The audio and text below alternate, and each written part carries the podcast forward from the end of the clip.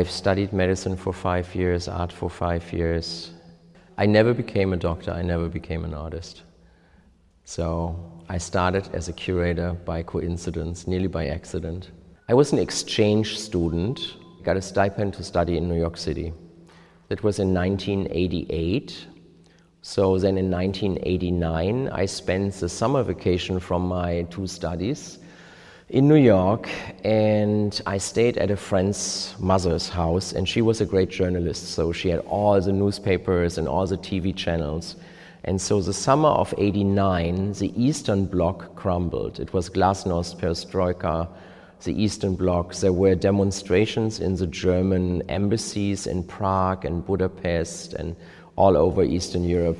And there, there I was in New York, a young German, and I saw all these things happen. I read them in Time magazine and saw them on, on T V, and it was incredibly interesting. And then it was clear that somehow the wall would fall. It was literally clear that that would not stay. And there I was, and I could have like stayed in New York and become a student in New York. I said, no, I don't want to be a student in New York. New York is here tomorrow, yesterday, in ten years, not going to change. In my home country, in Berlin, like history is happening. And it sounds perhaps a little bit pathetic to say this, but for a German who grew up in Western Germany, there was Western, Eastern Germany, there was a wall.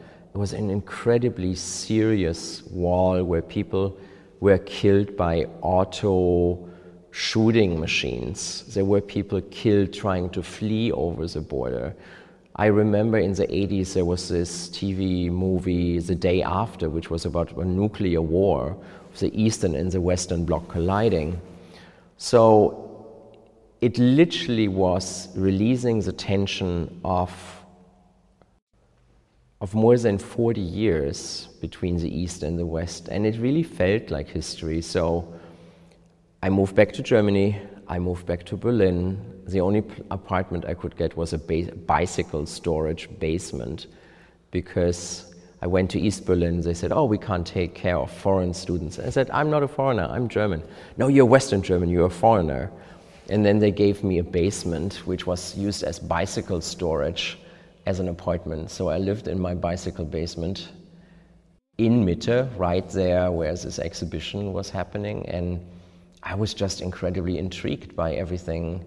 And I did an internship in the cultural administration of the government. So I was like twenty-three, wanted to do something in that whole changing. And that was then in nineteen ninety, I turned twenty-four. I know the German currency in East and West, it was reunified. It became one country. And then the cultural administration said, oh, we have this old factory, and you have been to the West, you've been to New York, you know how East and West works. Do you want to be in charge of this big factory? And I said, no, I'm twenty-four, I can't be in charge of a factory. And they showed it to me, and then it was only a ruin, which was even worse. So it was this big ruin in Auguststraße, and but then all the artists lo- were losing their studios, so we decided that we'll move in and start a space. And therefore, with twenty-four, twenty-five, I ended up being not only a medical student, but also the director of a gigantic ruin, director of a gigantic art ruin. And so I reached out to many artists, and I also got to know lots of critics and curators. And I did a workshop once a week, talking to all the freelance curators that were in Berlin, which were a lot at the time, and we discussed what are the models of curating. And then at some point we decided, let's do a big show. And the idea was to have a whole street in Mitte, Auguststraße, and there was a church, there was a basement, there was a toilet, there were a couple of stores, there was an exhibition center. There were all these different rooms, and each room had one curator, and the curator then curated many artists. So it was an exploration, and that was at the beginning of my career, because thirty-seven Rooms was working with so many curators. I was organizing the thirty-seven curators, actually. We don't have much, we don't have money, but what we have in this area is a lot of empty spaces. So first we had like ten rooms, eleven rooms, fourteen rooms, twenty rooms, and then at, at two weeks before we made a little black and white catalog, and then we decided we have to cut off. We had exactly thirty-seven.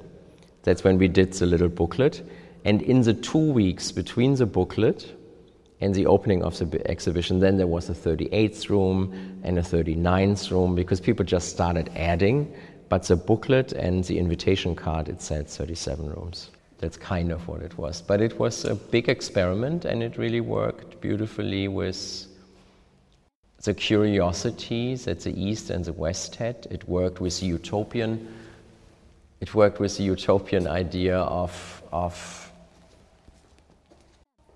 of change, because I think nineteen forty-five, just imagine Europe and imagine the whole world, then the fifties, the sixties, technology, the landing of the moon, the seventies, the liberations, but the Eastern Bloc, the Western Bloc, borders right through countries. This, I think it felt like the biggest threat to, to mankind. And so in eighty-nine, going all through the borders in Europe, I think it was a, an, an incredible moment of hope. So there was a lot of positivity that was very helpful with starting the institution. There were interesting exhibitions. So in one of them, one curator, Beatrice Stammer, she organized an all-women show, and Yoko Ono was in, and that was my first encounter with Yoko in one of the first exhibitions I did.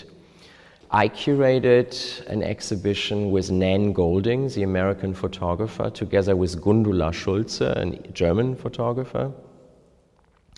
So Gundula Schulze lived, lived in East Berlin and Nan Goldin in New York, so I, I was weaving together realities from the city I lived in at the moment, at that time, East Berlin and Nan Goldin's New York, which was quite a beautiful dialogue.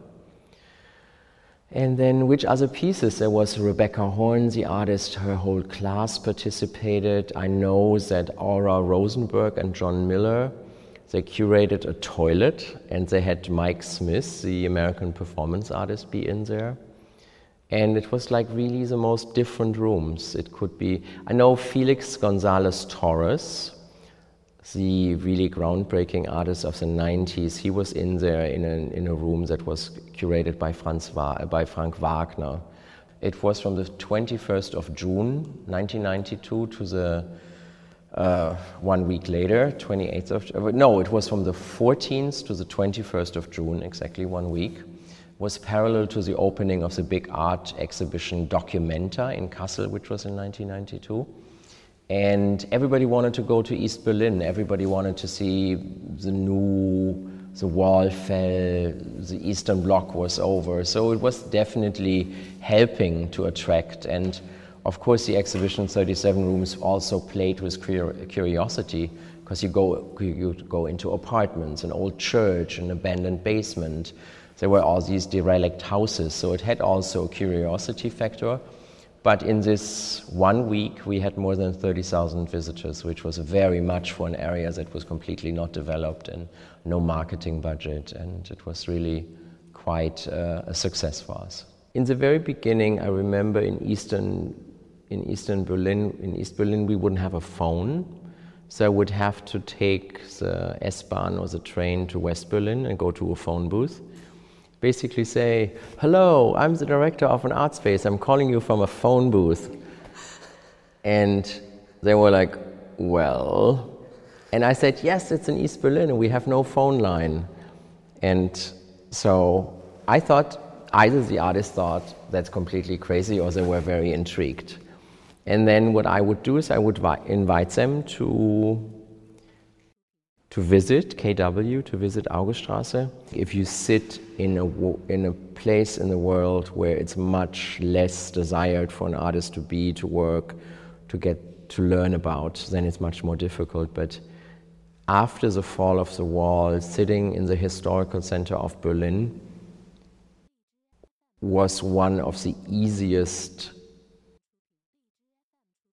things to convince an artist to come, because I think they just wanted to learn about it, because there was no opportunity for forty years to be there, to work there. So There was a lot of curiosity, a lot of optimism and a lot of enthusiasm. It's, it's also growing up in Germany was interesting because I remember when I was in primary school, I remember watching T V, and art is a very important, plays a very important role in German society. And I remember watching T V, and there was this artist on T V singing, "Oh, I want sunshine instead of Regen," which means in German, rain, sounded like the word of the American president, Ronald Reagan.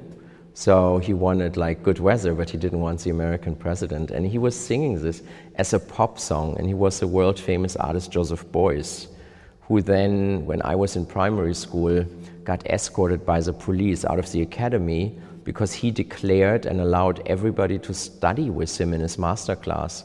And then he had hundreds and hundreds of students, and the police basically kicked him out of the art academy. So I knew about this, I was intrigued by it, and then actually one of his master class students was my art teacher in school. So I would learn everything that just happened in Düsseldorf that I saw on T V, also through my art teacher. So it was always very close. And I think through Joseph Beuys being the, in quotes, local artist, because I grew up very close to Düsseldorf and Cologne near Bergisch Gladbach, where I was born. So I grew up very close there. And I didn't know that this local artist was a world-famous artist because he was our artist. And I think that was a huge inspiration. So I always thought art has to be public, art has to be political, and art has to be responsible for a better world, which sounds like a little bit like a platitude, like a cliche, but as a child that was really something I started growing into.